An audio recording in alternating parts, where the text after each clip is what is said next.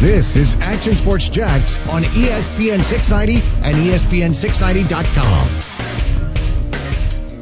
just quarantining here at the house. It's not really any medicine or anything like that. Uh, like they already told me my and my breather changed, which they, they drop off a little. I, I, honestly, Mike, I'm still new to this. This is like an hour. I'm not sure, but I, I, I tell you what, I'm, I'm, I'm, I'm in good spirit though. Like I'm, Okay. I'm still fine. I'm still fine. I'm not feeling like sick or like Okay. hurting or like nothing like that. I just got like a little cough. That is Von Miller, who uh, recently was tested and diagnosed with COVID 19. Uh, so, a very well known NFL player uh, now has uh, the coronavirus. And, uh, of course, we know that firsthand here in Jacksonville with Tony Boselli. Uh, and then I think it was, what was his name? Brian Allen, the center uh, that, that uh, Glazer reported on. Correct. Yeah, yeah, yeah. Yeah, I mean, that was a dramatic unveil for a very limited. Here, here I think the season's going to get shut down the way he was trying to hype up the whole thing. And Yeah. no, there's a backup court or a backup center that had it, which is unfortunate. Obviously, you don't want anybody yeah. to have it, but I mean, listen, come on. If we didn't think that an NFL player was going to get it, I mean, it'd be a little naive here, Yeah, right? yeah. So um, uh, that was uh, Von Miller. You know, we have, I, I guess, heard less and less about like big figures and you know big names Yeah. getting it. Uh, uh, whether that's just Mm-hmm. Well, maybe they're not, they don't have to they're not coming out Exactly. and saying that they have it. Yeah. Uh, you know, uh, so it feels like it's less and less of that, Mm-hmm. uh, at least. I don't know if that's reality or not. All right. What is reality is the draft is less than a week away and it's mock draft season. Yeah, so we're going to do something here in a moment called shock the mock. But it's really just an introduction to a segment we are working on for next week that we want you to participate in. So get ready, get your pens and papers ready. Well, you really don't need that, uh, but we want you to participate. We'll tell you how in just a couple moments. It also is, as I'm wearing the shirt, if you're watching the video feeds, Jacksonville Sharks Day here on Action Sports Jax on ESPN 690. We continue to celebrate our local sports teams. We've done so with the Jacksonville Jumbo Shrimp, the Jacksonville Icemen. We've done it with local golfers during Masters Week. We also did it with the University of North Florida and Jacksonville University on the college scene. So we have plenty more to do, but today is Jacksonville Sharks Day. It was great having Devin Wilson on just a short time ago, who you played against in college. Uh, we will talk more about the Sharks uh, during the remainder of the show. A couple of few tidbits though about the Sharks. Here's uh, some that I got passed along. Inaugural season back in 2010 as part of the Arena Football League. Again, Arena Ball has had a you know, a few different reincarnations, but it was the Arena Football League back then. Operated the AFL. How about this? With legendary rock icons Bon Jovi, Kiss, and one of the Sharks' former owners was Vince Neil from Motley Crue. Do you remember that? I had kind of forgotten about that. Yeah. But Vince Neil, uh, with Motley Crue, was a part owner of the Jacksonville Sharks uh, in the last decade. So we'll we'll share more about the Sharks here on Jacksonville Sharks Day. It's kind of this would have been a little more appropriate during Sharks Week, Sure. Shark Week, but that's like in the fall or something, isn't it? Uh, yeah, Or late it's, it's actually yeah, it's right before training camp Late starts. summer, yeah, yeah. because I mean, obviously during training camp, that's something that keeps you occupied. Let's just say. Absolutely. Um, yeah. All right. So shock the mock. Tell us about it. This is your idea. Shock your mock. And yeah. I, you're probably mad at me because you wanted to do this tomorrow, Oh, and yeah. I said I kind of like this idea. So let, what if we kind of introduce it today, and we really get after it on air next week as part of a segment because I think it could be really fun. Yeah, it's all good, man. So how this came to fruition was as as I'm reading mock drafts or as I was hearing the responses from Brent Martineau's pick yesterday regarding the number nine pick on Golic and Wingo. Obviously, probably 50%, if not more, of the people had an issue with it, right? So what I was going to do was shock your mock. Basically, I was going to go on Twitter on Saturday and say, hey, everybody, send me your mock drafts. And I'm going to tell you why your mock draft sucks, right? Because th- th- because this is draft season. No compliments here. No, I, I was I was not going to give any compliments whatsoever unless somebody was um, able to match my mock draft to the exact specifications of which I chose mine, which is not going to happen probably. So basically, what I was going to say is, yeah, I mean, you know, there's criteria that I could have pulled out from my. You know what? But basically, what I was going to do was say, you know what? Your your mock draft sucks. So that's what I was going to do on Saturday. We decided to implement it in the show. We got a little teaser here for today, and then Monday, uh, it's going to be all hands on deck. So what I want people to do, or what we want people to do this weekend, send us your mock drafts I'll, you know, I'm going to do my due diligence. I'm going to make some phone calls, talk to some sources, and by the time we get here on Monday, throughout the entire week, we'll do it the entire week until the draft actually starts.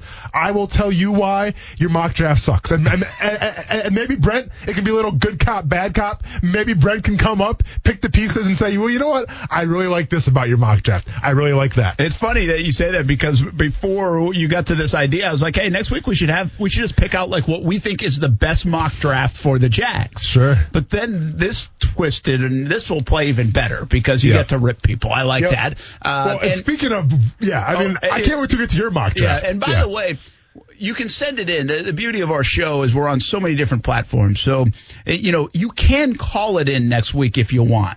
That becomes a little bit more difficult because it's hard to digest. Mm-hmm. So it's easier if you, in the next few days, at any time, send them to us. Whether it's Austin on Twitter, myself, ESPN 690. You can do it on Facebook. I think you can even share. You can share that on YouTube, right? Uh, in the in the comment section, right, Coos? Yeah, they could comment. it. Yeah, so uh, you can share them, but that way we get a hold of them, and, and Austin can kind of digest them, Yeah. and uh, then rip them. Exactly. So what I did just as a little teaser here, Steven gave us his first five rounds, so we wrote that down. Mm-hmm. But we did one in the Action Sports Jax TV department last week on our Action Sports Jax primetime, which you can always catch 10:30 on Fox 30, 11:30 on CBS 47 Saturday and Sunday. What did you think of it? My honest opinion? Yes. So uh, I like that. I mean, here, Well, no, you, go- you got to go tell me and- why it sucks. Well, no, I, I mean, but I'm, I'm going to be honest though, Brent. I mean, go ahead and go through your your, your picks we, quick. we went through the first four of these. okay. on Monday. But let's- let's go ahead and hit the refresh So we had Jeffrey Okudah slip to us somehow. Jeudy slipped to 20. There's no way it's happening. Antoine Winfield Jr. at 42. Cole Kmet, tight end at 73. Bradlee Anae out of Utah, 116. Uh, these are the fourth round selections. Lynn Bowden and Jack Driscoll, OT. Bowden is a uh, wide receiver. Mm-hmm. Uh, Michael Onwenu out of Michigan is an interior offensive lineman. Mm. Ke'Shawn Vaughn out of uh, Vanderbilt in the fifth round at running back. James Lynch, an interior defensive lineman. Nevelle Clarke, a corner. And Kamal Martin, a linebacker in the last round. Okay. You now, let us know. now that we've all digested those names, Okudah, love it. Can't can't get enough of it. Jeudy. Careful now, Brent. Careful with Jeudy in the top twenty. Careful. I mean, Listen, he's, he's not going to be there. This but- is how it shook out. We But- can't control the simulations. And then we get to no, pick number 42, second round. Winfield Jr. out of Minnesota. Guy I've watched play a lot. Arguably a strong safety, can play both spots, but probably going to be a strong safety. Brent, your, your mock draft sucks, and here's why. because you have failed to address the biggest need of the Jacksonville Jaguars in any of your picks. In any of the rounds, you have not addressed, addressed interior defensive linemen. What's up, man? Uh, I did in like the seventh. Oh yeah, I mean, I, I guess we didn't get to that guy. Who was who, who, who, who was that poor soul? That's going to come in and replace Clarence Campbell. Listen, here's the thing, and we said this on Monday in my mock draft. In this mock draft that we did, we went in with the intention of big fellas. Mm-hmm. Sure you but did. Okudah fell to us, and then Jeudy was there at 20. Sure, he was. So it changed it. Okay. Do you want interior defensive lineman or do you want Okudah and Jeudy? Yep. Um, pick number seventy-three. So that would be the third round. Cole Kmet, tight end, Notre Dame. Sucks. Domers. Okay, Sucks. I mean, I mean, I'm sure he's gonna be a great player and he's got a promising future. But let's be honest, Brent, it's a tight end position. How many rookie tight ends come in right away and make a big difference? Not too many. Once again, you have failed to establish that you indeed need an offensive lineman, first of all, with this pick. And number two, you can also get interior defensive lineman. You don't pick it. Not there. We're, we're, we're going to the fourth round right now, and we haven't addressed needs. We, we've addressed the corner spot, but we have not addressed interior defensive linemen, and we haven't addressed offensive linemen. Okay, so that's why it stinks. Yep. Shock the mock. There you that go. will be it. Sorry, on, man. Uh, next week, send them in. And here's the deal. Uh, I just got a question from Josh. Do you, is it how many rounds is it? So, well, you can send us how many you want. If you Yeah. want the first four picks, if you want the first four rounds, Steven just sent in the first five rounds. Yeah. Uh, if you want all of it, that's fine. Obviously, the back end is a little bit more difficult to, to diagnose, Yeah. you're probably going to get criticized and ridiculed for whatever you do in the first Yep. four rounds more so than any, like I just did. And then Brent's going to come by and scoop up the pieces and give you some encouragement, I you will. know, and probably give you a nice little gift basket, a little Yeah. edible arrangement. We'll be like peanut butter and jelly. I There don't know which go. one you are, but that will be next week For sure. Uh, Uncrustables galore. The what about Stevens? He asked. He called in. Yeah. he did. He gave us the first five rounds. Yeah. What do you think? I, what I what jumps out to me at Steven, if I was like you, Yeah. I'd be like Trevon Diggs, really at number twenty? And, and here we are, Brent. Sucks. Do you know why? Because Trevon Diggs could be a great player going forward, but I think he's going to be a system guy, right? Where he's not that bad in press coverage. I think he's going to excel in a cover three defense, but he's going to be a system fit kind of guy. I want my corner in the first round to be able to go play a guy on the outside, play a guy on the inside, play a guy on the boundary, a guy that can do it all. And I'm not sure if Diggs coming out of Alabama as a first year guy is able to do that. I think you have to tailor more of your defense to him, and that's why I don't like him in the first round with the 20th pick. All right, that is shock the mock and send them in to us all weekend long, and we'll do this all next week. Uh, we'll pick from some that we get Yeah. and see how you did. I also would like to, out of that mess, be able to pick what I think would be the best one for the Jacksonville Jaguars. So send them in, and um, we'll have fun with it next Yeah. week as we get closer and closer to the draft. While we're on this topic, we might as well stay here. Okay. I picked number 20 in the Golic and Wingo mock draft coming up Monday. Stakes have never been higher. They've by never been way. higher. I'm nervous. Uh, I would be too. here's what you have to know, right? Mm-hmm. Who is left? Mm-hmm. Who's on the board? All four offensive linemen are gone. I noticed that. We did the first eight picks. I picked Kinlaw at number nine. So the two defensive tackles gone. Oh, chef's kiss. Wide receivers. Two of them of the top three are gone, and actually Justin Jefferson went ahead of CeeDee Lamb Yeah. Well, and keep in mind, Ruggs is gone too. and Ruggs. is the well, first. but Ruggs is in the three wide receiver mix that most people think. Sure, sure, but I think But he went number- first. Yeah, he went first. I'm not sure if there's marijuana being like a thing in Arizona, whatever it is, but okay. I'm not sure if they probably legalized it there. Or, it's, probably a thing everywhere. I think it's a thing everywhere. yeah, well, uh, maybe CBD. Okay, Uh, yeah. The the quarterbacks, it's Herbert and Tua and and Burrow gone. Uh, Love's on the Chase. Young gone. Yeah. Uh, Jordan Love, I think, is still on the board. I You're think, right. Yeah, yeah. no, he is. Uh, defensive Brown's gone. Uh, cornerback wise, C.J. Henderson and Okudah are gone. So essentially, where do I go at 20? Mm-hmm. Now, I still have 17, 18, and 19 before me. I don't know what they're picking. Yes. But CeeDee Lamb is still out there. Mm-hmm. You brought up a good point. Jeudy went to the Raiders at number 12. Correct. They're not going wide receiver again. They picked 19. No, with no. the Dolphins, with number 18 pick, will they go after a wide receiver? They could. The Cowboys with the 17 pick, will they go there? Or would somebody end up trading up? But for mock drafts, we're not doing trades. Correct. So I guess Lamb could fall to me. Based on the scenarios, I kind of feel like Miami might jump in and get him. Because if they just got Tua, why wouldn't you put him with Lamb? yeah, especially since the offensive line's off the board too as well. Yeah. Maybe. So yeah. where do you go? The Jags, I picked defensive tackle. Rule that out. Right? Yep. Uh, we're not going quarterback. Potentially receiver because we know the depth's strong. So even if Lamb's not there, I could go Aiyuk or one of those kind of guys, right? Uh, Jefferson is gone too. Offensive tackle. How much do you think do you, could you go with Austin Jackson, the kid out of USC? That's in play if I want to beef up the line hmm. edge rusher is where it gets really interesting, mm-hmm. and I think corner. Corner, there are a lot of guys kind of in the same category, but not in Henderson and Okudah's category.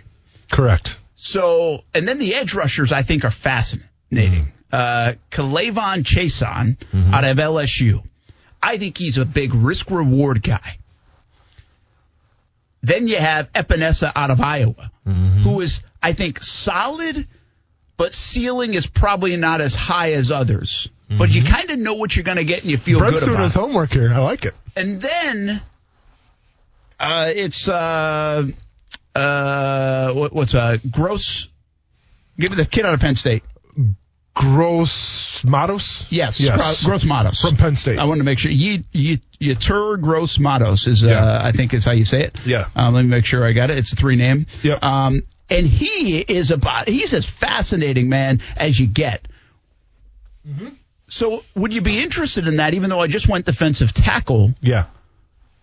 So I'm not going to give who I'm going to pick, obviously, because No. once again we've we have the envelope here that we'll be opening up on Monday with my prediction of who Brent's going to take and who he should have taken. But you mentioned three interesting names for edge rushers and, and then for pass rushers. And if you want to look at it right now, Yannick Ngakoue, we don't know, right? But let's be honest, going forward in the future, he's not going to be here regardless. So you eventually have to plan for it. Why not a better way to plan for it right now than in this draft? So, uh, Ch- Chaisson, right? Yep. Yep. So Chaisson. Levon Chaisson. So- Fun name to say. because I, I, I've watched film and all those three, get the three guys that you mentioned there. Chaisson to me, I, I like your analysis here, where he's kind of like the ultimate boomer bust kind of guy. Um, I think in terms of explosiveness, in terms of footwork, I think he is the second best edge rusher in those terms next to Chase Young. I think he's got a great get off. Um, the guy just flies off the line. Had an ACL uh, two years ago. Seems to be 100% recovered from that. Um, kind of, I guess history has shown a little bit that the past couple years, LSU guys have done pretty well in the NFL in terms of edge rushing. So I like that. Um, he's definitely an intriguing prospect, man. And he's got the length, he's got the size, and especially where you can kind of bring him along a little bit. You don't need him to be an every down kind of guy, especially if Yannick Ngakoue is going to be here this year. You bring him along, put him in on third down, and watch him go to work. Yeah. So here's the deal. I think the good, good call on those guys. I, I, it's funny when I read it, I feel like Epenesa gives me this solid base. So yeah, so here, Like I, I feel like that's a safe pick at, at 20, where I'm going to get a production, and I might need it. You know, Yeah. I mean, I, you can't have enough big guys, you can't have enough defensive linemen, and you're trying to replace Calais Campbell. Yeah. and that would be that side, right? I mean, Yep. you'd think he'd play that kind of end, Yep. and it does give you flexibility with Jan. You know, it gives it gives you a little. I mean, you really if if they pick an edge guy. Whether it is Gross Matos, whether it is Epenesa, whether it is Chaisson, is that almost like a checkmate to Jan? It's like, hey, we got all the picks we need. Yeah, We're now got a guy that we've got bodies. yep. We love to have you play, man. Play on the tag or not. Yeah. No, I mean that, that's absolutely like, hey, we're all in. So deal with it. Either you come out and play for us, or we're gonna move on. We'd love to have you here to kind of teach the young guys a little bit, but if you want to do your own thing, so be it. I, I absolutely agree with you there. In terms of AJ Epenesa, and this is a guy I've watched a lot because keep in mind, a guy from my high school is the starting middle linebacker for Iowa, so I watched a lot of Iowa footage this year. Um, you know, By the way, that was a shout out to you the other day, wasn't it? oh yeah, man, I saw that. Iowa, Scandinavia, the, the hotbed of uh, high school football. That's I know, cool. yeah. We're gonna try to get that guy on. Who's oh the the, the the the author or the guy that's getting in the like possibly drafted The draft linebacker hopeful, yeah right? You gave a Christian shout out to you. Well, no, that wasn't him. So it was an uh, an author like Oh, a, that was the actual writer Yeah, yeah, of was the story that gave. Okay, Correct, okay, correct. I, I misread that. yeah, but, but but they're talking about the middle linebacker from my high school. I got you. I Yeah, got you. yeah. Well, we still should get him on. Let's get him on, man. I mean, we could talk about Worms, we could talk about Epenesa, so I'll see if he's available. Let's man. do it. Yeah. So in terms of Epenesa, you know, go back to the combine, and you hear about his uh, his pro day a little bit. The numbers do not fly off the page, right? The 40 yard dash is one thing, five something, not good. Okay, the 10 yard split, not the best either. But as I always say, to build a pass rusher, you need three things. All right. You need a get off, which is the foundation. You need a move area, which is like when you're in space and you work that pass rush move, and you need a finish. Epenesa's foundation may never be as much as Chaisson's. It, it may never be as much as a premier speed guy. But watching film on Epenesa, man, his hips number one, his hand violence number two, and then the third phase, the the roof, his ability to finish and play with the kind of kind of mean streak, he has that in spades. That's okay. That's a great. I mean, it's like I mean, that's what I've read about him. It's Oh, cool. Right on the Awesome. money. Awesome. Doesn't So- have the quick first step like you just said. Doesn't have a quick first step, and- and that's that's apparent, right? But he makes up for it with violence um, and finish. His so he's played three technique a little bit, and he's played defensive end as well. I think if you're the Jacksonville Jaguars and you're talking about versatility, depending what your defense is going to bring to the table, if you switch it a lot, Epenesa could really benefit from like a three-four defensive end. I feel like he put a little more weight on, and I think he flourishes there. Um, you know, kind of like that big end Calais Campbell type even. Um, the thing with Epenesa that reminds me a lot of another guy, especially because Epenesa's got this great move, especially from a defensive end position, where he works like an outside, he, flips his hips, and then he comes around with kind of like this little spin move. It reminds me of Tyson Alualu. Because Tyson Alualu out of the combine wasn't the fastest guy, but he had great hips and he had great footwork and he had a great finish. Now, I think in terms of the difference between Tyson Alualu and Epenesa is the fact that Epenesa, I think he's even got more of a burst you know, when he beats his guy as opposed to Tyson. Tyson's still a great player, obviously. He's still in the league for a reason. But a lot of shades with his footwork, with his hips, with his hand balance of Tyson Alualu. Interesting. I don't know if that will endear the fan it's base not going to make people feel good about it. But. No. Uh, but here's so I. I think these are three different guys. By the way, the Gro- Gross Matos. If you yeah. look at his, num- I really like his numbers. If you like production, he was productive in high school with sacks. He was, pro- uh, just totally different, but he's produ- he's really gets better and better at Penn State. Yeah. And I think last year he had something like, uh, maybe it was like 14 or 13 tackles for loss and I think nine and a half sacks or eight and a half sacks. Mm-hmm. Really good, productive player. So you like that. Yeah. And another guy, I think, I think he can kind of move around a bit, can be a bit versatile. So I just don't know how I feel well, about going defensive end after defensive tackle in the first round. It's just not my gaping hole, but again, big bodies, big bodies. I said I really want to try those 300 pound guys if I can. The offensive linemen are off the board, other than Austin Jackson out of uh, USC, and I guess he would be interesting if the Jags, but it feels like a bit of a reach. So here's the, here's the I guess kind of the ironic thing about this. I would make an argument right now that Chaisson is probably the, the number two guy right now as an edge rusher behind Chase Young.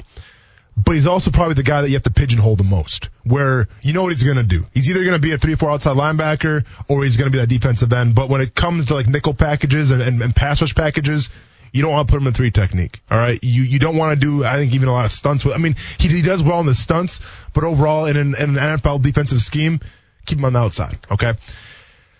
The guy, uh, is he the closest to Jan?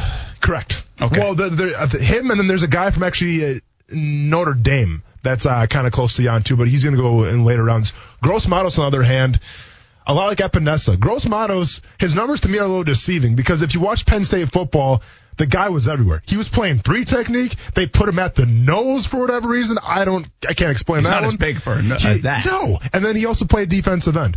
Um, to me, so here's the thing about him. He's got the alt, like he, he's got a pedigree. He's got, he's got the get off. He's got the skill set, but you need to ask yourselves, can you mold him? Okay. Because he's not as complete as Epenesa's, I don't think. Okay. Now, like the, the, this guy's finish, this guy's get off, this guy's explosiveness, way better than uh, uh, But it, it, just begs the question, what do you want? Do you kind of want more of a sure thing, um, a dependable thing, or do you want a guy to come in, you groom him a little bit, and you turn him loose? Yeah, it'll be interesting to see. Yeah. By the way, uh, Gross Matos stories. Uh, oh wow, man, have you seen that? I mean, his dad died when he was two years old in a boating accident. His brother died when he was eleven. Got hit by light, struck yeah. by lightning.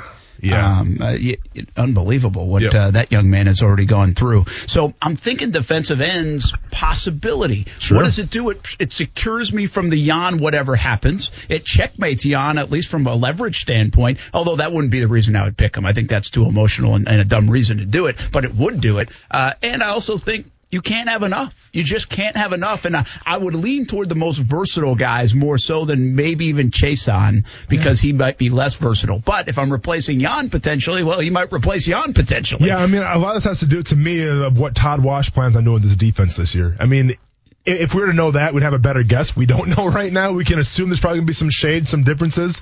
So I kind of agree with you I'd probably take a guy that's more versatile. But I mean, if you want to replace Jan, then Chaisson's the guy. A couple other things. Uh, the linebackers are available, like the Patrick Queens in the world. I don't get it. I, I, I wouldn't, I'm not even entertaining it. Uh, D'Andre Swift could be is a guy that's going to be available there.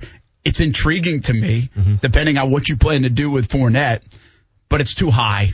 It's too hot. I'm not going first round running back. Okay. Even though I really like D'Andre Swift. Okay. Really do. I mentioned Austin Jackson. I think it's a reach for him at offensive line. Uh, it's not a plug and play situation, most likely, uh, in that spot.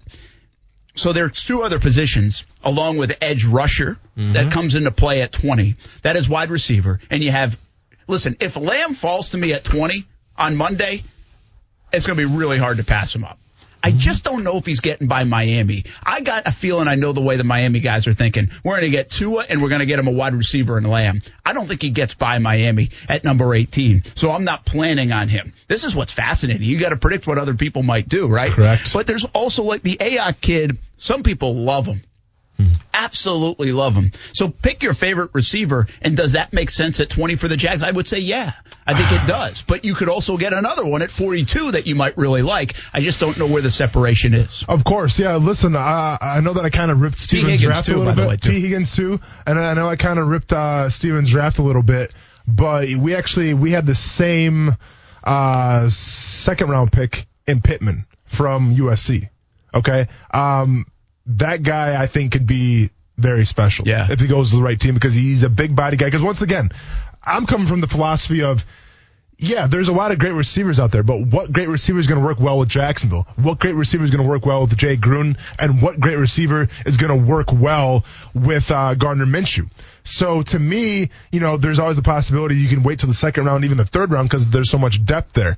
Um, and you want to do good by Gardner Minshew. You want to give him another weapon because you want to see Gardner Minshew with all the cards in his deck. You, you don't want to shortchange the kid at all. So I can see you, you taking a wide receiver with that pick. Higgins is so intriguing. We've talked about him before. Why? Because he's different than any receiver the Jacksonville Jaguars have. Correct. He gives you something different. Yeah. And I like the idea of that. I think it comes with some concern as well, depending on what you read as Of of, late, right? Uh, you read something, I think, out of Buffalo or whatever Yeah, that's yeah. like, whoa, wait a minute. Yeah. Uh, but still, I think Higgins is a, a highly touted prospect and he makes you different and I give a weapon. So I don't mind it. One keep in uh, keep in mind too a red zone weapon, right? Because right now in terms of tight ends, yeah, you have Tyler Eifert, you have Josh Oliver. Can Tyler Eifert stay healthy? Can Josh Oliver make that transition? If two of those answers are no, then you you have no big guy for red zone threat, and Jay Gruden likes to use that. So then why not give yourself a big wide receiver? Okay, so lastly, by the way, uh, there's another position. I'm think I'm leaning Oh, for sure. defensive end, uh, uh, wide receiver group, or this group, and that's corner. Mm-hmm. And now you have a uh, you have depth, but is it too high to pick a guy at 20? Jalen Johnson, uh, AJ Terrell out of Clemson, those kind of guys come to mind. Um, they'll be on the. There's a lot to go here.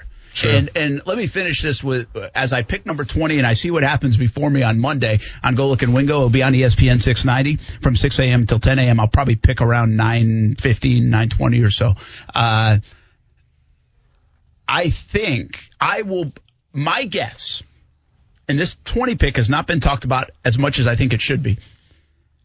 I get a 50% rate that they move from this slot Okay. in the draft, maybe even more. I Move- move really, up or down? I feel like they'll move down, but I feel like they move either way. And I think they're moving down because of everything we just said. Why you could take Gross Matos at 27. Mm-hmm. Maybe.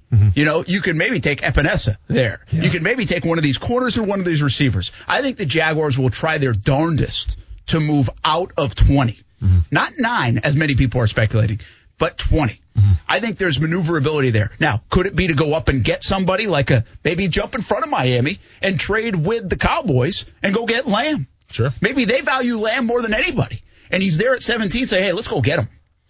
Could be. I think it's all likelihood they'll go back and drop into the mid 20s and pick up another pick along the way, maybe in the second round, third round, wherever that might be, and start compiling some more ammunition to maybe even move a lot. I think the Jags are going to be big. When you have 12 picks and seven in the top four rounds and two first rounders next year and Yannick Ngakoue, the Jags figure to be some big time movers and shakers in this draft uh, coming up here uh, on Thursday. So I really believe there's a 50% chance or greater that they don't pick at number 20. Okay. And I've never really been that like uh just that committed to the Jaguars moving yeah. from a pick. Yep. But I think this one just makes it, it has all the writing on the wall to move. Once the top 15 guys are gone, top 16 guys, there's that next group that kind of hides all together. Yeah. So it doesn't matter if you pick 20, 24, and with all the Jags needs, I think they'll find somebody that they like in about the same group. Fantastic. So, how are we feeling right now? I mean, are we feeling more confident when we just talked about some stuff here that Tony no, pick? Or I'm are you not. so nervous? No, I'm nervous because I, I feel like I have three, four, five, six, seven. I will say at least a legit seven players that I can pick from, and maybe even goes up to nine or ten of them. That's I hope too so because we didn't even talk about my guy that I wanted you to take. So, I wonder who that is. uh, well, I guess we'll find out on Monday. I have more homework to do. Uh, Yeah, you do. And we continue to celebrate the Jacksonville Sharks when we come back. Action Sports Jax on ESPN 690. uh, be- between Trey, Rashawn, uh, Parry Nickerson, who we felt really came on late last year, and DJ, we feel like we got four four guys there, and, and four guys, three of the four guys can, can play inside at, at that nickel spot too. Listen, the Jags are kidding everybody if they really like their cornerback depth. They're kidding themselves if they really like it. They need help in this draft, no doubt about it.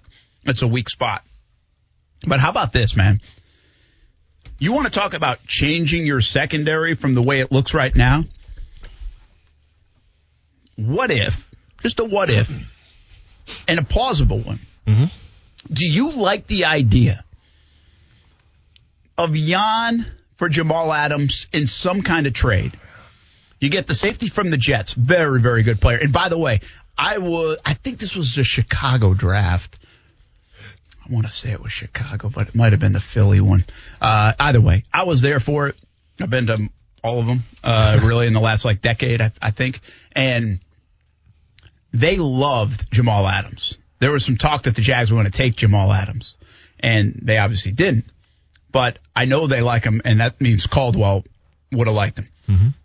Do you like the idea of Jan for Adams in some capacity? And then just think about what you could do to a secondary right now that just everybody, it's so glaring because they lost Bouye and Ramsey. Well, what if I told you they have or they get DJ Hayden, Tre mm-hmm. Herndon coming off a, a promising year, Jamal Adams, some rendition of Ronnie Harrison and Jarrod Wilson back there. Let's just say Ronnie. And they add a corner at number 20, the Jaylon Johnson kid. I don't think Henderson's going to slip down there, and I really don't think Okudah's dropping a nine, so that's unrealistic, but I guess it's plausible. Um, so now, you know, you go from this, whoa, their secondary's a mess, to, well, you got a Pro Bowl guy in Jamal Adams, you got DJ Hayden who plays like one, and you got a kid coming out of the draft, a young kid in, in the Johnson kid or Terrell or one of them that's highly touted. You've got Herndon who now doesn't have to play that top spot, and the domino effect there is he could be productive playing the number two guy. Mm-hmm. And then you have Harrison, who some people are really mixed on. Some people don't like Harrison. I think he still has a chance to be a really good football player. I think so too. Uh, and keep in mind, if Jamal Adams comes in, you're taking away Harrison's spot. I know. That's See, the that's the side. spot. Can you move Harrison to free? He has played free. They Yeah. they will bounce around. Yeah. And I'm just feeling like Harrison there rather than Jarrod Wilson. Uh, from an athletic standpoint, from an upside standpoint, but maybe Yeah. it is Wilson. So whatever you want to say. Sure. Yeah. I mean, I I mean, we can both agree Jamal Adams is an upgrade from you know Harrison right now, regardless of where he's at. So, so essentially, you go from saying, "Hey, Tre Herndon's our number one guy right now, and we lost AJ Bouye and Ramsey," to saying we actually added a Pro Bowl safety and we added the top twenty pick. Yeah. So Well, name your guy, but we added the top twenty pick. That makes it look a lot better. You cleaned up your secondary in a hurry. It's not too bad at all. And keep in mind, I mean, you're still taking on Jamal Adams' rookie contract, right? So Now he's going to want more. Well, here's the thing. So he's coming in, you know, so whatever the base salary is, eight hundred twenty-five thousand with the bonus, and so whatever that is. Okay, it's a couple million dollars, I think, on the roster. Probably two million, three million at the very most. That's cool, fine. I think you you have the the, the option to sign him for the f- fifth year, right? But I mean, he's going to want a new deal, like you said. Mm-hmm. I think you're going to rip it up. yeah, and it's going to be cheaper than Jan's would have been. He's going to want that. Yeah. So essentially what you're doing here, Brent, is you're you're trading away Yannick Ngakoue, who's obviously in terms of a new deal, for Jamal Adams, who's, you know, in terms of a, of a new deal. So to me, I mean that's a pretty fair trade off. Now, the big question is the position though, right? You're you're trading um you know, Jamal Adams, 24 years old. Love the age. Obviously, Yannick Ngakoue, 25 years old. So age, very comparable. So once again, it's kind of a wash. But the biggest thing going forward, Brent, is you're trading a premier pass rusher for a premier strong safety. Right now, I would make an argument to say Jamal Adams is a lot, you know, if you want to rank strong safeties, Jamal Adams, I mean, one, two, or three at, at the very, you know, least. I mean, probably one or two if you want to rank Yannick Ngakoue in terms of pass rushing, I mean, as an edge rusher, yeah, you know, maybe top 10, you know, but it's going to be layered towards the, the top 10. So you get more value there with Jamal Adams, but it just begs the question of how much do you value a strong safety compared to a premier pass rusher? Well, again, here's the thing you got to consider though. I would say pass rusher. Would mm-hmm. I would rather give Jan a hundred million dollar deal than probably Jamal Adams a seventy five million dollar deal. I don't know where they are, but yeah, you, yeah. you, get my point. Mm-hmm. But the likelihood of giving Jan that $100 million deal or $90 million deal or wherever you want to put it in the neighborhood of, it's not happening. It doesn't look like it's happening. Mm-hmm. So cut your losses and go get a Pro Bowler. And, and by the way, I, I wonder if the Jags could work on something more there. I wonder if they could even jump from number 20 to number 11 for the Jets yeah. and package some other things in there because of what you just said. I mean, we're all pass rusher is a way more premium spot than safety. Yep. Way more. So if you're thinking already that Jan should covet a first round pick and then some, and a lot of people have said a first round pick and a player, mm-hmm. well, maybe then the Jags can put their third round pick along with Jan to the Jets to move up to number 11 and get Jamal Adams. Yeah. You know, something like that. I don't, I don't well, know where the value lies, but you mm-hmm. get my point. So can you get creative like that? Now you're making two players happy. You're making teams not having to deal with unhappy players. You're getting really good players, and both are going to have to need extensions, so you're going to shell out some dollars. And if the Jags really value the premium premium nature of, of the pass rusher position, you jump up and now, well, I love that if you could get a ninth and eleventh pick uh, in the first round instead of a, a nine and a twenty. Yeah, listen, this isn't me to advocate. I don't want to have Jamal Adams here because I absolutely do want to have Jamal Adams in Jacksonville. Okay, I think uh, yeah, we talk about the premier pass rushing spot. I mean, that's huge, right? That, that can turn a whole game around. But don't forget though, Jamal Adams, especially from a strong safety spot, you think back to some of the great defenses and the strong safety, Brent.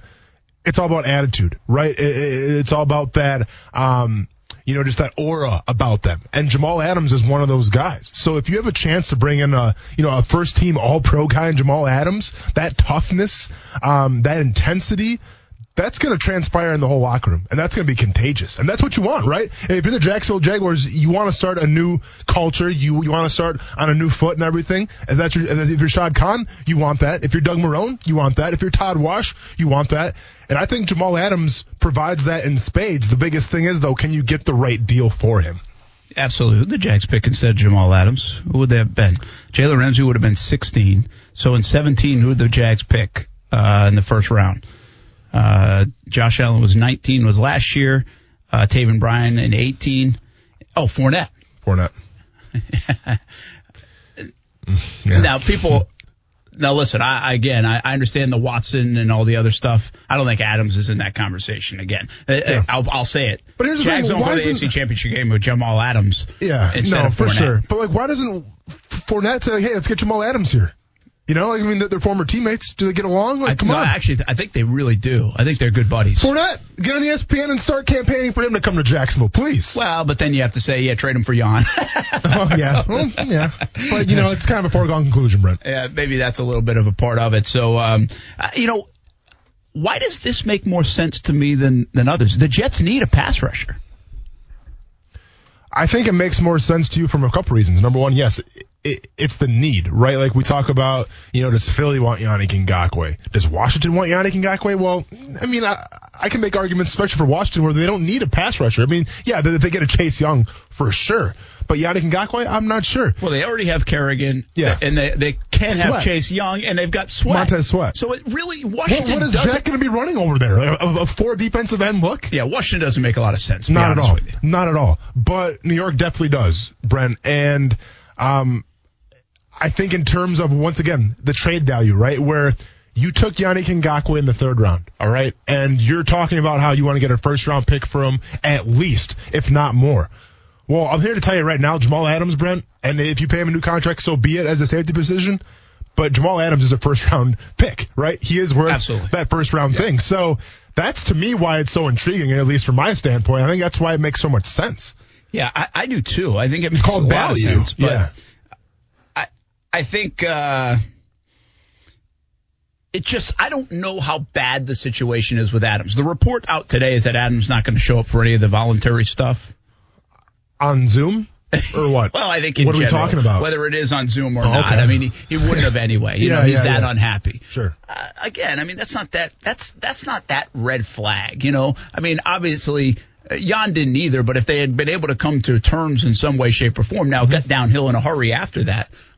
That's not an indicator like, oh, we we don't want this guy or or whatever. So, I uh, I like the idea of it. I still don't love the idea of getting rid of Jan. I mean, I really don't. It's a premium position. I think Yeah. it puts you. What it does is create another hole. To be honest with you, the Jags in their safety positions, they are certainly upgradable, but it's not a hole. It's not a problem. Yeah. And so Jan being gone, in my mind, creates a hole because I want the perfect world, and the perfect world is Josh Allen and Jan mm-hmm. for however long, but especially in 2020. So that's why I'm hesitant. I, I get it. I think there's a logic to it. I think it would make some sense, and I'm sure there'd be some other compensation thrown in here one way or another. But I just have a hard time putting my arms around it because I just don't feel like safeties win championships, and I think pass rushers. Uh, let's just say win games because yeah, the Jags yeah. are far from a championship, Yeah. but win games and pass rushers do. But I'll, you know, you're right. But but I'll say this though, Brent. Safeties can turn a whole, a whole team around, and safeties can turn a whole culture around. Okay, now they may not be making the most plays, especially at strong safety, but that character just it, it breeds, man. I'm telling you, it's contagious, and that's what you want on a football team. And I get it. I don't want to see Yannick Ngakoue leave either, man. I want to have Josh Allen and Yannick Ngakoue for the next whatever years, man. Like I- that's that's the thing. Like that's that's the hot ticket. But I'm also realist, and I just I do not see it happening. Keep in mind, Brent, with that 20 pick, you know, in the first round, or if they trade up or trade back, whatever it is, there are some pass rushers that are available. Now, are they going to be Yannick Ngakoue? There's no way of telling quite yet. But there, there are intriguing guys you can put in there and be like, you know what? We got Josh Allen, who obviously had a great season last year, and now we have, you know, this so-and-so rookie. I like the Jaguars' chances going forward. All right, a couple of thoughts here, by the way. Um, Matt says Leonard and Chark would probably be on board with getting Jamal Adams, LSU guys, but a lot of LSU guys in the mix, whether it's the draft or out there. It's it's it's wild. I mean, they continue to put out such great talent. Go Tigers. Uh, Stevie Sachs says in a heartbeat. Uh, quarantined Kenny says absolutely, but won't happen. Mm-hmm. Tim says yes. If the Jets do that, you do it and never regret it. Think of great defenses: Seahawks, Thomas, Ravens, Reed, Patriots, McCourty, Preach. Eagles, Jenkins, Steelers, Preach. Polamalu. Safety is vital to a defense and winning a title. All right, you can Well, convince me with that. Yeah, yeah. I mean, I'm trying to think. The Chiefs, what they had? Uh, Mathieu. uh, yeah, they had uh, Honey Badger. Yeah, That's pretty. That's pretty notable. not bad. That's pretty. It's more Yeah. notable than wide receivers that are studs. Yeah, for sure. that. for sure. That's pretty. That's impressive. Uh, Jets need a lot. Uh, Matt says, uh, Josh says, I think Jan might like it too. The New York market be the opportunity he thinks he deserves to showcase his skill set. Uh, Derek says, heck yeah, you take that deal. Have fun with Adam Gase. Yeah, I don't know if uh, it would happen. All right, uh, we are celebrating the Jacksonville Sharks here on a Friday edition of Action Sports Jax on ESPN 690, part of our local sports celebration. All the local teams uh, during this uh, pause in the sports world, and that includes uh, the Jacksonville Sharks, the defending NAL champions. And we welcome into the program right now. Coach James Fuller, the head coach of the Jacksonville Sharks. He was the assistant coach of the year a year ago. Now he's the head man. What's happening, coach?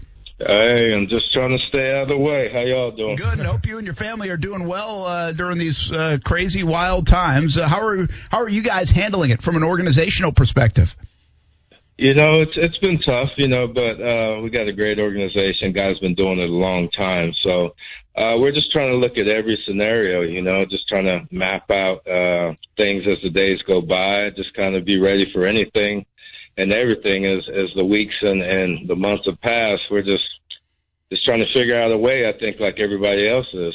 James Fuller with us, uh, coach of the Jacksonville Sharks. So, what are you? What like what would you be doing now? Like, what are you missing? and what can you do? I guess how do you replace? Uh, what is the latest uh, in terms of the entire uh, season? Well, there's a bunch of different scenarios we've been banging around. You know, just it all kind of depends on when we get the go ahead. You know, government wise, uh, state wise, um, to be able to make the moves. You know, if it if it starts in June, you know, we got a plan for that. You know, if it starts a little bit later than that, um, we got plans for that. You know, the big thing is trying to get everybody on board scheduling wise, uh, with the arenas. Um, and not everybody, you know, has the ability like we do in Jacksonville, um, to change dates around and things like that. So I think, you know, the biggest issue is really just trying to get everybody on board schedule wise so we can, uh, figure out when we, when we do get the green light, um, you know how we're going to handle it. Yeah, there are a lot of dominoes that fall into place. Uh, James Fuller, the coach of the Jacksonville Sharks, with us. Uh, this is a successful organization, coach, over the last decade. Uh, I'm wearing a shirt actually that says "Decade of Dominance" for the Jacksonville Sharks. How well respected are the Sharks? You've been around the the block a little bit when it comes to arena ball. How uh, respected are they? Uh, very well respected. I think um, you know, being the coach here now, being the head coach, and and being able to communicate, um, you know, with all the players, which I haven't done in the past. Um, you know, I've been on other teams, other organizations, and have been the head coach, and and it seems it's a lot easier here in Jacksonville to get players. You know, for one, because of their uh, dominance because everybody knows that the organization is run, you know, as a top-notch organization. Everything we do, we try to be as professional as possible, um, you know, from the top to the bottom. And I think that's what makes Jacksonville uh, so well respected within the community is just because they do do things on a high level. Coach, you, you said it yourself. You know, obviously you've been on a few teams now, and you've seen, you know, how the the inner inner workings work on each of those teams. When you talk about the Jacksonville Sharks, you're talking about a team who's had just so much success the past decade, like my co-host Brent just said. But to you, like, what is it? You know, I mean, you've seen behind the scenes a little bit. Now you're taking over as head coach, and I get talent is one thing. Talent makes a big difference. But in terms of the culture, like, what kind of principles do you guys bring to the table to have so much, um, you know, I guess, s- success? I think it's you know it's all around you know from you know the meals we feed the guys you know to the different things um, the organization does for the guys. Um, you know other other organizations just don't have the kind of um, office staff that we have. You know that that work every day to to try to make things better for not only the fans but the players as well. So you know, when I was coaching against Jacksonville, of course, everybody hated Jacksonville because, you know, I mean, everybody thought Jacksonville had the best of this and the best of that. And, and it's not that we so much have the best of everything. I think that they just work extremely hard at making it the best, you know. Um, we go through our bumps like every other team, but, you know, when you're in this situation as a head coach, you can really see the difference from when you're on an, in another organization uh, to being here in Jacksonville now, and, and it is a difference. I can definitely tell you that. Yeah, that makes a lot of sense. Coach, you have a couple minutes just to hang on with through this break. We'll yes, ask you a couple more questions on the other side as we celebrate the Jacksonville Sharks and continue to celebrate local sports here on Action Sports Jax on ESPN 690. Coach James Fuller hanging on and uh, a couple more minutes with the head coach of the Jacksonville Sharks, the defending champs in the NAL, one of the most successful franchises the Arena League has seen. It's on the way on ESPN 690.